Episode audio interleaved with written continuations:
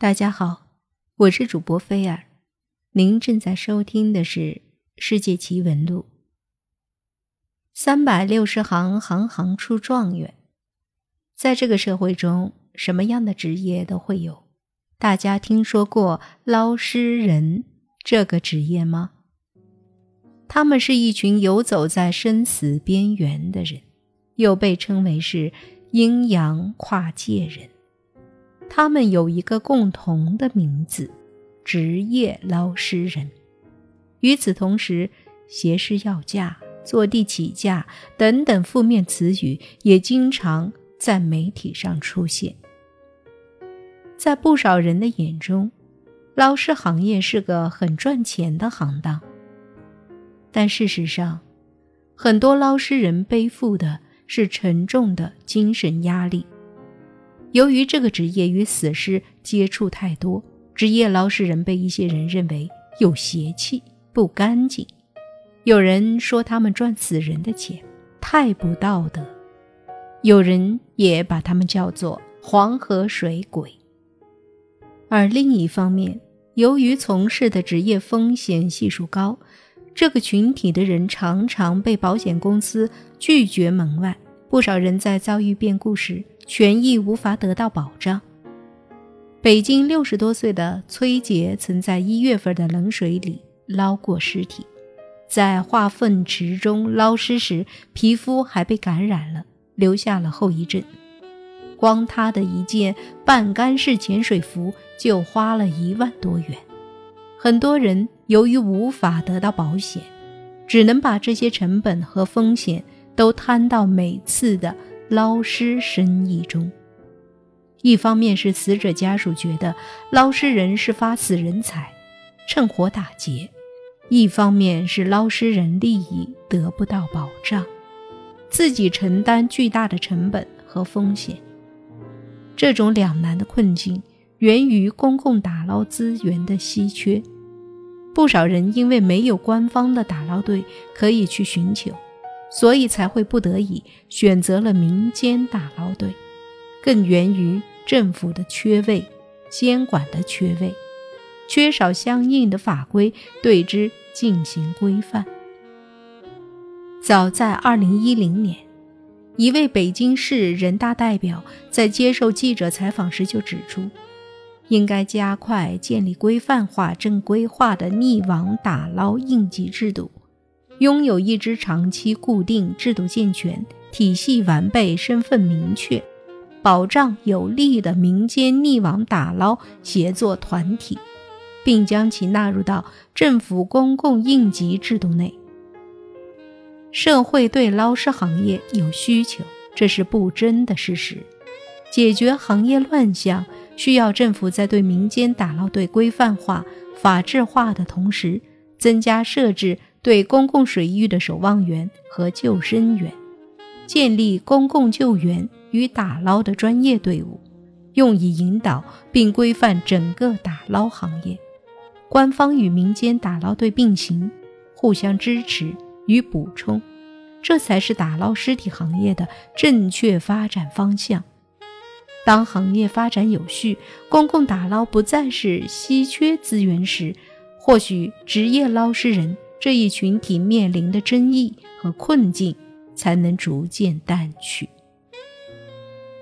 捞尸人常年累月江边住，风吹雨打半光阴，生活虽属中下品，但也算过得去了。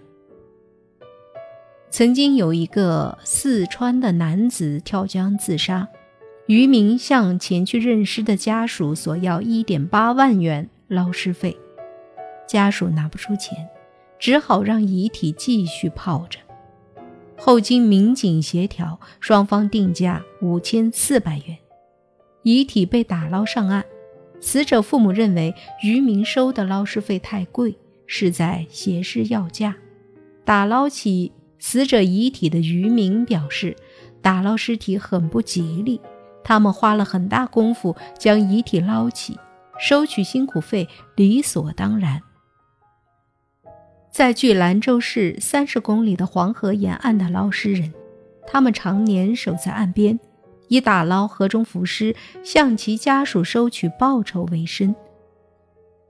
每天早上六点整，家住黄河边的老魏便会准时出门，步行两三里路，来到河边的石屋前，点上一支烟，眼看着早晨第一缕阳光照在平坦的黄河河面上，开始了一天的工作。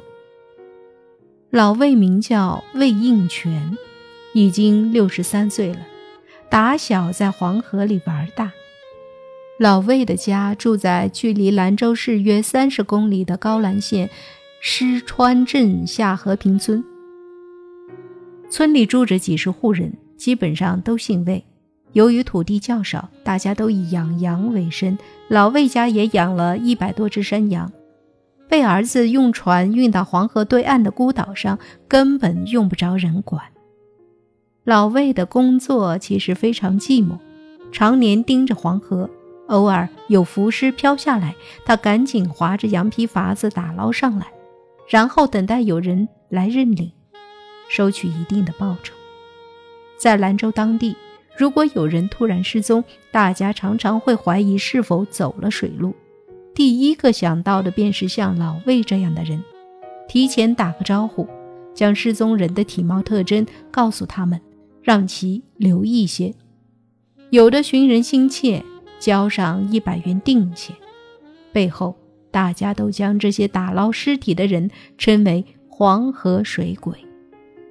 夏季是黄河的丰水期，湍急的河水流淌过兰州城后，涌入下流回曲的峡谷中，一直奔流到老魏家附近时，又平静地拐入一个宽阔的大湾，由南向北流去。站在河岸边半山腰望去。黄河在这里好像从一个窄胡同突然一个急拐弯，淌向一条宽阔的马路。当地人将此处称为“老裤衩湾”。据当地人讲，老裤衩湾自古就是兰州人打捞浮尸的地方。没有修小峡电站前，浮尸悬在弯道里十几天也冲不走，所以也有人称这里为“死人湾”。村里人还记得文革时期，这里的浮尸最多。经过这里时，村民都不寒而栗。生产队曾经派人将浮尸打捞上来后掩埋掉。老魏当时为生产队放羊，放羊很苦。后来看到别人干这活儿能挣到钱，老魏也决定捞尸，因为他能做全县最好的羊皮筏子，水性也好，干这活儿不存在任何问题。老魏最初打捞了几具尸体后，一连几天吃不下饭。老魏说：“很害怕，头被水泡得很大，端起饭碗就想起那种样子。”那段日子，老魏对捞尸的恐惧感从精神发展到严重的生理反应。老魏是远近知名的捞尸人。经他手亲手捞上来的尸体近百具。五年前，老魏还捞上来了个干儿子。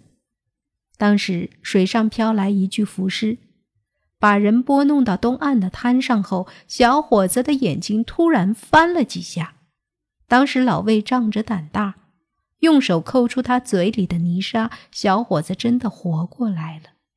小伙子的父亲拿着烟酒和钱。登门感谢老魏魏应全。老魏说：“都是一个大村的人，我只收了礼品，钱一分都没拿。”他家人过意不去，让娃娃当机磕头认老魏当了干爹。后来这事被传为佳话。自从干上了这一行后，老魏一年四季都会雷打不动地按时在黄河边守望着。如果有人在黄河里发生意外，大家首先想到的就是老魏，甚至连水上派出所遇到大案子时，也会给他打招呼，让其配合观察。如果有什么线索，及时联系。而现在，他的电话号码就喷在河边的大石头上，当地很多人的手机里都存有他的电话。那一年的夏天。一艘运沙船逆流而上送沙子时，船工老王看到河中飘着一个竹背篓，上面坐着一个婴儿。